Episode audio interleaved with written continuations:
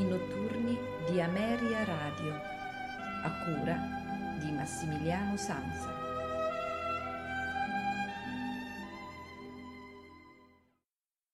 A voi tutti una buonasera, benvenuti alla puntata di oggi con i notturni di Ameria Radio, che dedicheremo a João Domingos Bomtempo, un compositore, pianista e pedagogo portoghese, nato a Lisbona il ventotto dicembre del millesettecentosettantuno e morto sempre a Lisbona eh, il diciotto agosto del milleottocentoquarantadue. La sua attività eh, si svolse, si svolse eh, sia in eh, Francia che in Inghilterra, in particolar modo a Londra. Eh, ebbe incontri con importanti musicisti del tempo, fu anche molto apprezzato da Friedrich Chopin, poi tornò definitivamente in, in Portogallo, dove concluse la sua vita. Questa sera di eh, João Domingos Bomtempo ascolteremo il Requiem in Do minore, opera ventitré, a memoria de Camões.